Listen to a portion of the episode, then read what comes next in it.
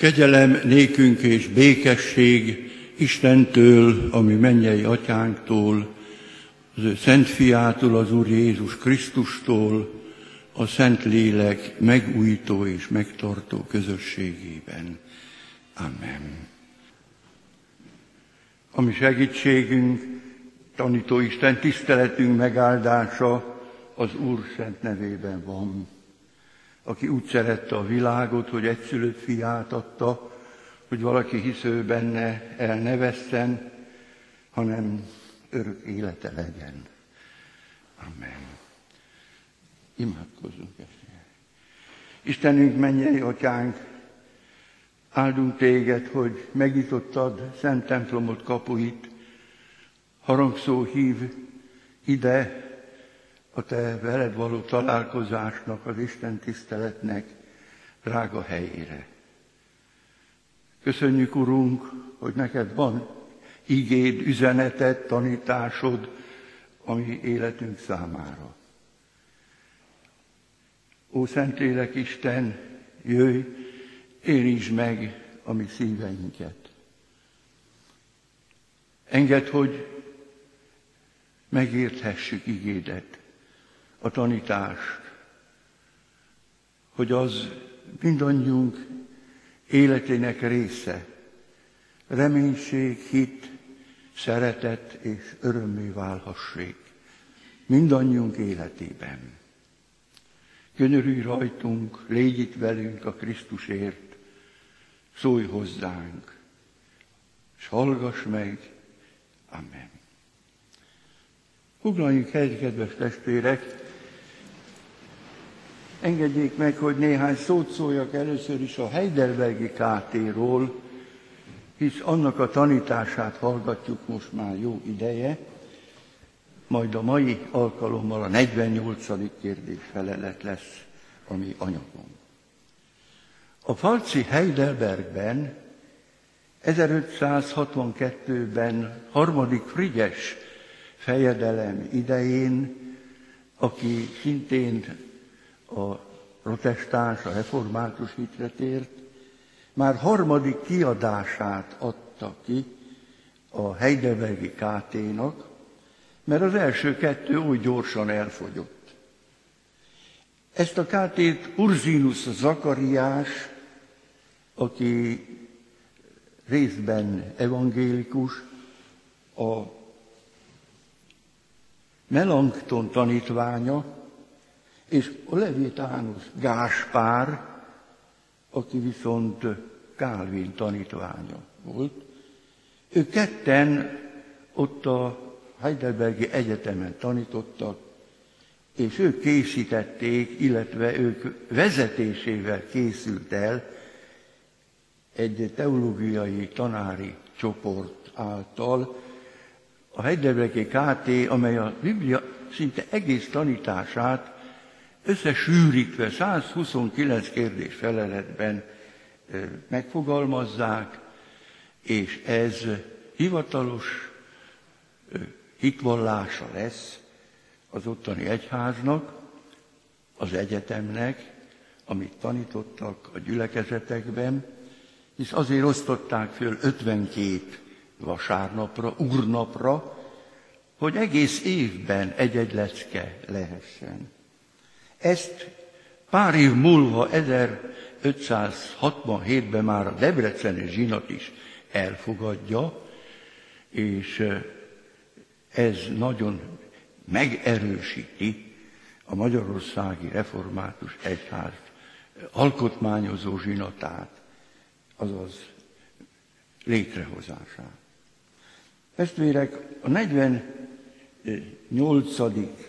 kérdés felelet tehát fölolvasom, mert így hangzik, ez a rész Jézus Krisztus mennybe menetelének a tanításáról szól, és ennek egyik kérdése így hangzik. Nem válik-e el így módon egymástól Krisztusban való két természet? Ha az emberi természet nincs mindenütt ott, ahol az isteni természet ott van.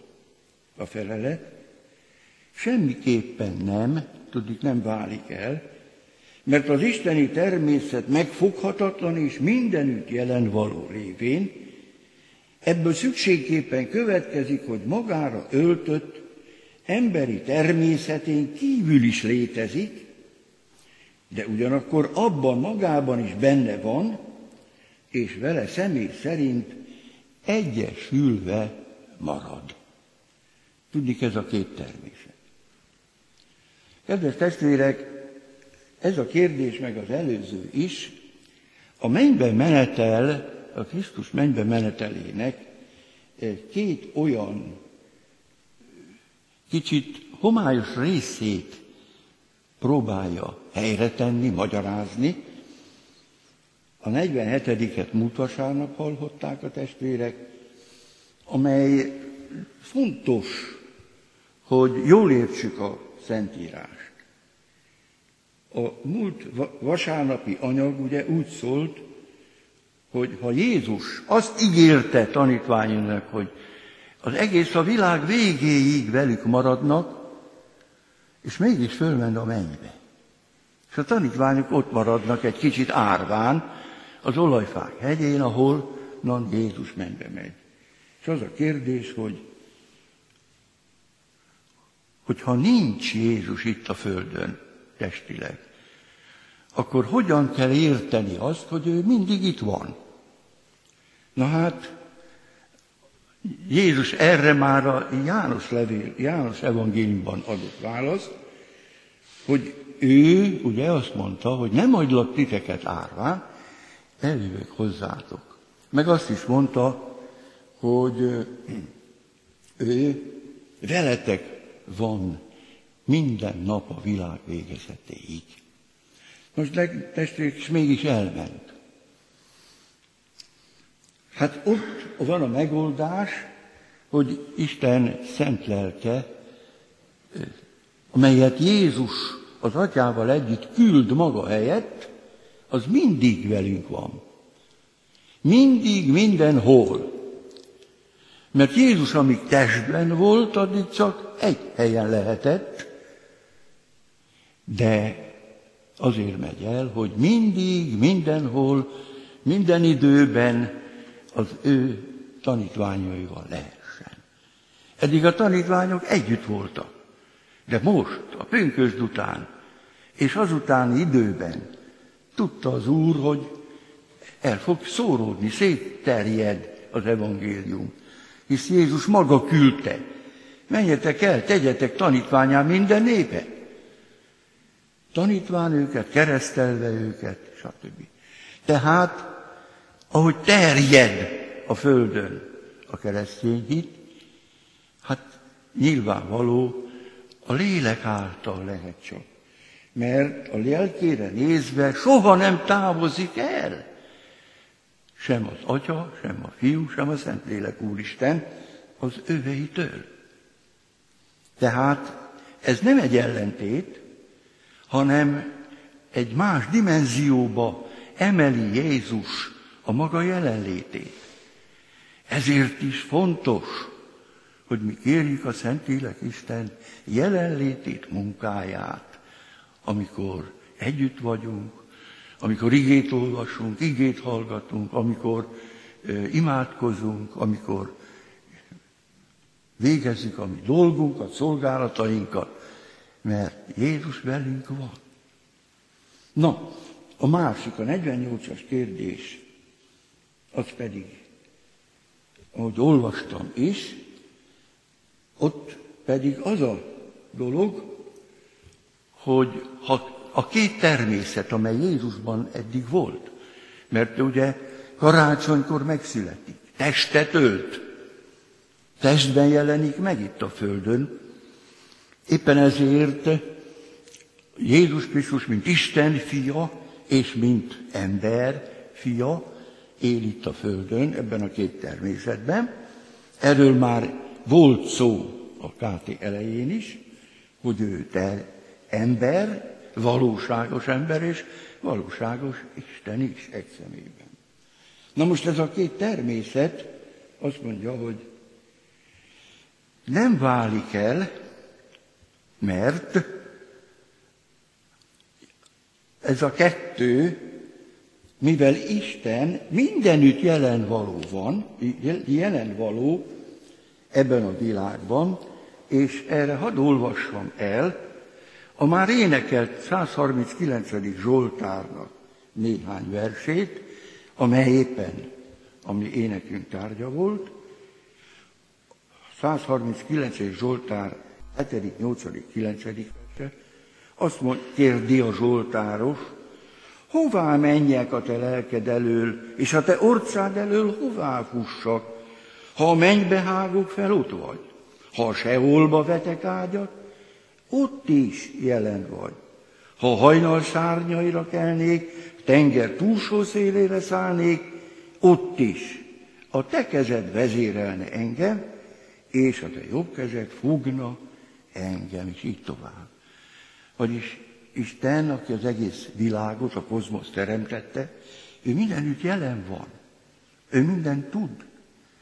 Mindeneknek az ismeretében van.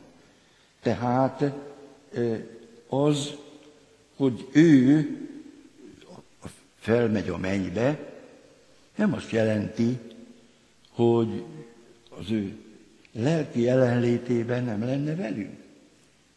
A másik kérdés pedig az, hogy ebből következik éppen, hogy a magára öltött emberi természetén kívül is létezik, és ugyanabban magában is benne van, és vele személy szerint egyesülve is marad. Ez egy kicsit nehezebb kérdés, de nyilvánvaló fontos tudni azt, hogy hogy is van a Jézus jelenléte. Hadd olvassak szintén a Bibliából, Pálapostól Korintusi első levele 15. fejezetéből, a 42, 45-től a 47-ig terjedő verseket, elvettetik az érzéki test, feltámasztatik a lelki test, mert van érzéki test és van lelki test is. Így is van megírva, lőn az első ember Ádám élőléleké, az utolsó Ádám megelevenítő szellemmé. Vagyis, amikor Jézus Krisztus feltámad, akkor ő a feltámadásában már nem az érzéki hús test, testben támad fel, hanem egy lelki testben. Bár a teste nincs ott, az üres sír nyilvánvaló, tanítványok látják, tapasztalják, összehajtogatva ott vannak a lepedők. De Jézus nincs ott. De Jézussal találkoznak. Sőt, úgy találkoznak többször is, hogy egy kicsit másképpen találkoznak már vele, mint az előtt. Tudjuk jól a húsvéti történetekből, hogy az Emmausi tanítványok mennek hazafele, Emmausba, és az úton csatlakozik hozzájuk Jézus. És mikor megérkeznek Emmausba, behívják, maradj velünk, urunk, mert hát esteledik, legyünk együtt. Be is megy Jézus velük a házba, sőt, asztalhoz ülnek, és veszi Jézus a kenyeret, megtöri, épp úgy, mint az úrvacsoránál, adja nekik, és abban a pillanatban eltűnik. Így van megírva a Lukács evangélium a 24. fejezeti 31. versébe, semmit látár eltűnt. Vagy a János evangéliuma 20. fejezetében, amikor Jézus másodszor jelenik meg az egész tanítványi közösségnek, és még Tamás is, ha már akkor ott van, mondják a, a tanítvány társai, hogy Jézus föltámadott, itt volt velünk, találkoztunk. És azt mondja, Tamás, ő ezt nem hiszi. Semmiképpen nem hiszi. Majd, ha látja, majd, ha sebeibe be bocsáthatja az ő ujjait, és megtapogathatja, akkor majd elhiszi. És rá nyolc napra, ugye, Jézus a bezárt ajtón keresztül megjelenik a tanítványi közösségbe, köszönti őket, és egyenesen oda megy Tamáshoz, és azt mondja, Tamás, hozd ide az új és tapogass meg. Nézd meg a sebeimet. És oda megy Tamás, csak ennyit tud mondani. Én Uram és én Istenem. Hát ez igaz, ugye? Nos, ez erre a testi állapotra, amely már nem olyan, mint a mi, mi földi testünk.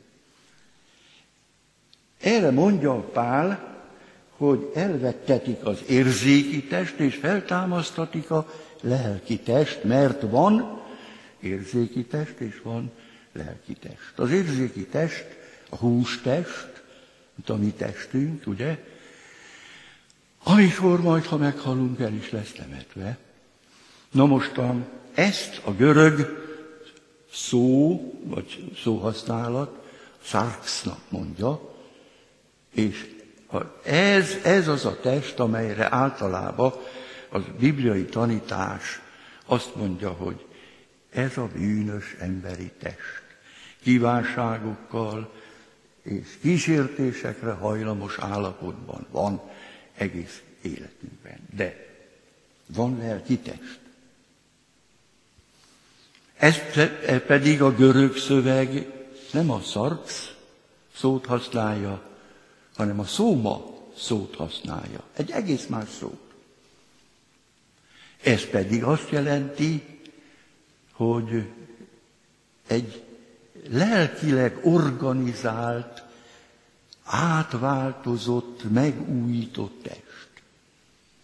Na most ugye annyiszor hallottuk azt, hogy Jézus Krisztus érettünk meghalt, bűneinket megbocsájtja, és azt kívánja, hogy mi egy, egy bűnbánó, hozzá megtérő lelki életet élve, élve egy újjászületett, néki szentelt életben, engedelmességben, hálaadásban és örömmel szolgáljunk a mi Istenünknek, mert ő minket megváltott atyáinktól örökölt bűnös természetünktől, és ez az az új test, az újjá született ember. Na erre használja. Éppen úgy, mint a Krisztus teste, amely föltámadott. Ugye? Mondja is az ige pár leveleiben. Ébredj fel, aki alszol, támadj fel a halálból, fölragyog néked a Krisztus, akkor fogod meglátni, ha Isten szent lelke téged megelevenít, mert halottak vagytok abban a hústestben, amelyben élünk. Nincs érzékünk, nincs fülünk hallásra az ige iránt, nincs szemünk meglátni az Isten dicsőségét ebben a világban. Csak a bajokat, a bűnöket, a panaszokat, az elégedetlenséget, a nyomorúságot, a bűnöket látjuk szüntelenül, mert ez a hústest nem képes mást hallani, mást érzékelni, mást látni ebbe a világba, csak a sátán munkáját. A lelki ember, aki meghallja az igét, aki megérti az igét, aki megtér Krisztusban, az ő nagy kegyelmiért, irgalmáért, aki át tudja adni életét a Krisztusnak, az ő urának, az meglátja a világ szépségét, meglátja a világ rendjét, meglátja azt, hogy végső soron nem a sátáni, a kísértőség, a végső szó és a döntés, hanem Isteni. Nekünk reménységünk van Krisztusban. Életünk van, jövendőnk van, vagy ahogy mondjuk így a mai modern nyelvvel, jövőlátásunk van. Nos, drága testvérek, igen, Ez egy egész más ember. Éppen ezért most, amikor azt mondja itt Jézus igéje, hogy ő, ő velünk van, sőt, bennünk él és munkálkodik, ahogy a hitvallásunk is mondja, hogy ugyanakkor magában, az emberben is benne van, vele személy szerint egyesülve is marad az Úr Jézus Krisztus. Tehát ő ugye karácsonykor megszületik, testbe öltözik, ebben a testben ismerhették meg a kortársak, ebben a testben szenvedett értünk, ugye, vérét ontava, érettünk, megváltott minket, mint ahogy kiváltották a korabeli rabszolgákat, ugye, és szabaddá lettek. Nos, ilyen lelki értelemben mi is a bűn, a sátán rabságából, az Isten szabadságának, és az Isten fiúság szabadságának a szabadságában élhetünk, lehetünk, mint Isten gyermekei, tehát bennünk él Krisztus, bennünk is egyesülve marad. Nos, nyilvánvaló, hogy Jézusnak ez a föltámadott teste, és a mi lélek, ige és kegyelem által újjá született emberi lelkünk, az, az nem idegen egymástól, hanem bennünk is van. Személy szerint bennünk is van. Pálapostól ilyeneket mond, ugye, hogy nem tudjátok én, hogy a ti testetek a Szent Lélek temploma?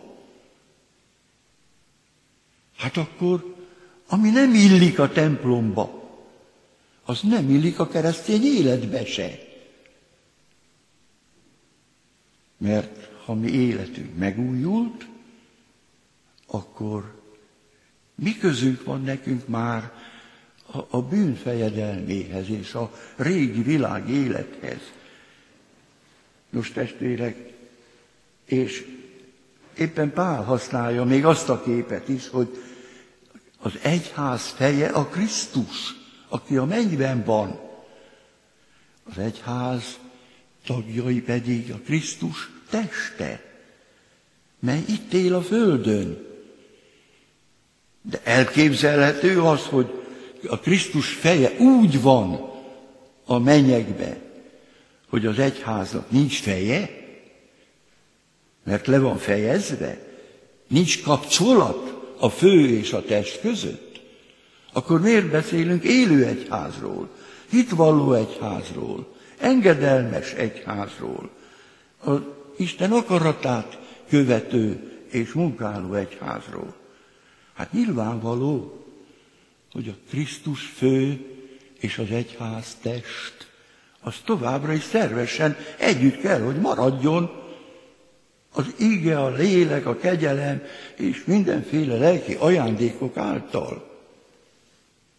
Hát mi azért járunk az Úr házába, és azért gyakoroljuk a testvéri közösséget, mert tudjuk, hogy Krisztus személy szerint vezérel minket. Ezért kéri, hogy kövessük őt, maradjunk ő benne, és mi ő benne, ő pedig mi bennünk. Így teremthetünk sok gyümölcsöt, mondja János 15-be, a szőlőtő példázatában. Tehát ez az egység éppen az élet egysége, drága testvére. Tehát, ha valaki a mennybe menetelbe úgy gondolkodik, hogy Jézus elment, már nem látjuk, nem is igaz talán, hogy ő mi mindent tett, hogy a mi urunk, stb. Hát igen, a bűnös ember, a testi ember így beszél. De a keresztény ember éppen azért keresztény, mert meg van keresztelve, él az Úr Szent vacsorájával, hisz Krisztusban, követi őt, és ugyanaz a lélek él, munkálkodik és táplálja az ő életét személy szerint, név szerint, és ezért vagyunk itt, ezért követhetjük az mi Urunkat, és meg kell, hogy látszódjon az ő ereje, hatalma, áldása mi bennünk. Drága testvérek, ezek az Istennek igéi, ezek a gondolatok vannak itt ebben a Heidebekáti részben, gazdagodjon mindannyiunk szíve. Amen. Imádkozzunk. Istenünk, mennyei atyán, köszönjük, hogy a te igéd mindenről tanít. Még a te isteni életedről. Atya, Fiú, Szent Lélek Istenről, a mi megváltásunkról, az új életről, az egyház munkájáról, szolgálatáról. És köszönjük, Úrunk, hogy nem hagysz kétségbe minket afelől, hogy Te Istenünk maradsz, és vagy örökkön örökké. És mi minket, a Te kegyelmed, fölemel ugyanúgy oda, ahol a mi Urunk Jézus Krisztus él és van, és uralkodik Istennek jobbján. Urunk, add, hogy mindig érezzük a Te áldott jelenlétedet a mi életünkben. Mindenkor boldog örömmel higgyük azt, hogy Te mindig, mindenhol jelen vagy, még a mi életünkben is. És azt akarod, és nem mondasz le rólunk, hogy mi megváltott és örök életet nyert gyermekeit lehessünk. Könyörülj rajtunk, harcainkban, küzdelmeinkben, döntéseinkben légy ott, és engedd meg, hogy mindent imádságunkban te veled megbeszélhessünk, és adj nékünk igaz választ, drága bizonyosságot felől, hogy te vezérelsz minket, fogod a jobb kezünket, és megtartasz minket. Minden körülmények között. Bármit mond is a világ rólunk, bárhogy szidalmaz, vagy elítél. Mi tudjuk, hogy te benned életünk van, és megtartatáson. Kérünk, hallgass meg, áld meg minket, szeretteinkkel, gyülekezetünkkel, magyar népünkkel együtt, és ezzel a világgal, a te békességedben, a te szeretetedben. Ó, hallgass meg a Krisztusért, és légy velünk, Urunk. Amen. Az Úr imáját közösen mondjuk testvérek.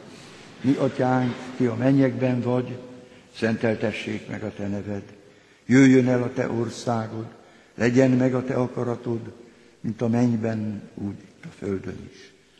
Minden napi kenyerünket add meg nékünk ma, és bocsáss meg védkeinket, miképpen mi is megbocsátunk az ellenünk védkezőknek.